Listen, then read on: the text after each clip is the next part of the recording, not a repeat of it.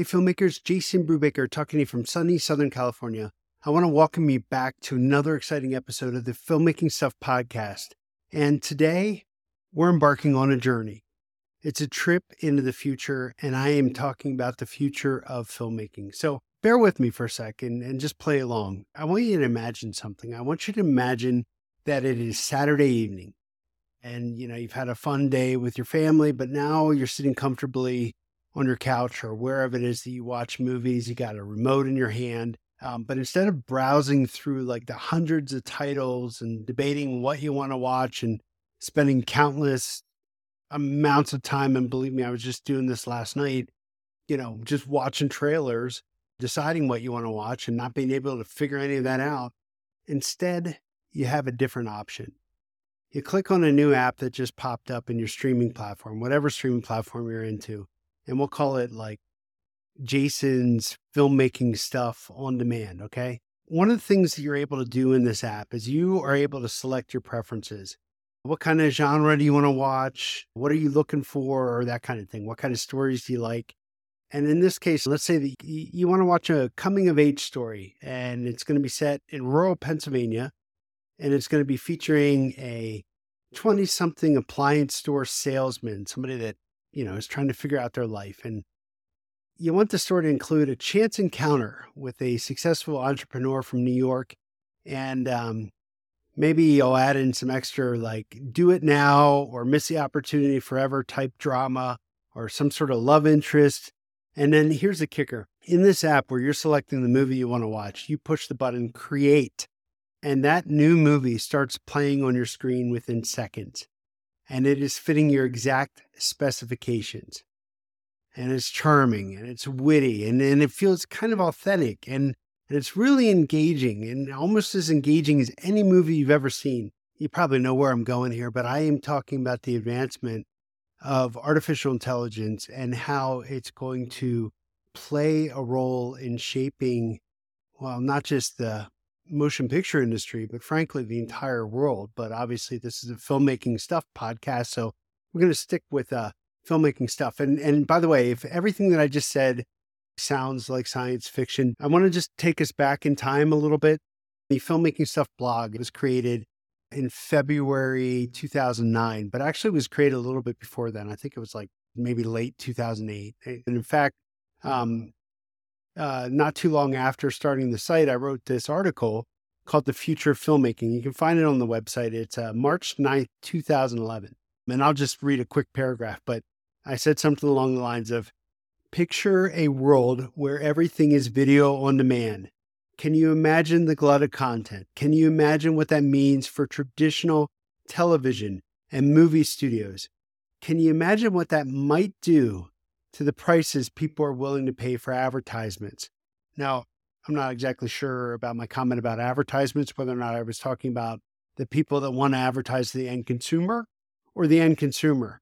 But that point aside, it dawned on me pretty quickly that if the cost of production technology comes down, but you can still produce cinematic results and you have a distribution pipeline so that you can get those cinematic results into the world.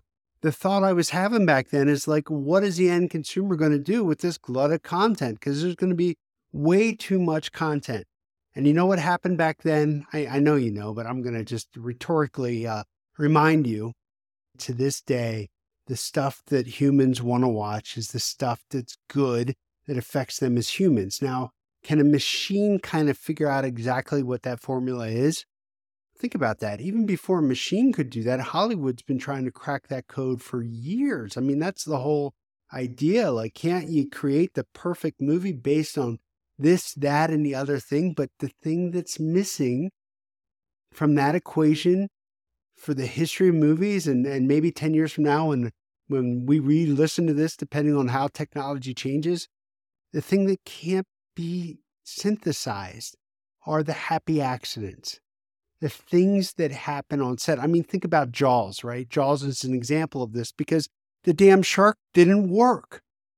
There's a lot of mistakes that happen, and those mistakes make all the difference. And and even mistakes aside, a director point of view, yeah, I can simulate through AI, I'm just imagining in a few years, I can simulate a, a Martin Scorsese movie, just like AI right now can simulate a Willie Nelson song. But it doesn't have the slop. It doesn't have the grit. It doesn't have that human element. There's happy surprises. And it is and always has been the subtle human nuances in storytelling that have made all the difference. There's so many examples through new technology coming along and everybody being kind of scared of that new technology. I mean, think of the painters when the camera came along.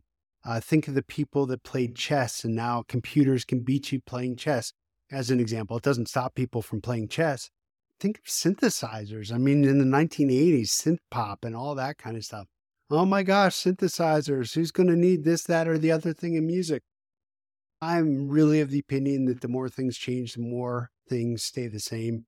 I know that's cliche, but I'm going to leave it in this uh, podcast because I, I just want you to think about that whenever you're hearing both either doom and gloomers or the people that are like really on the front lines of AI and they're like, oh, it's going to change everything.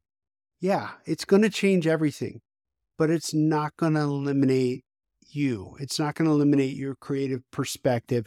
And it certainly isn't going to stop our insatiable desire as storytellers and people that want to hear stories to find the stuff that's good and moves you emotionally. So, you know, there's a article on our website, filmmaking stuff, AI tools for filmmakers.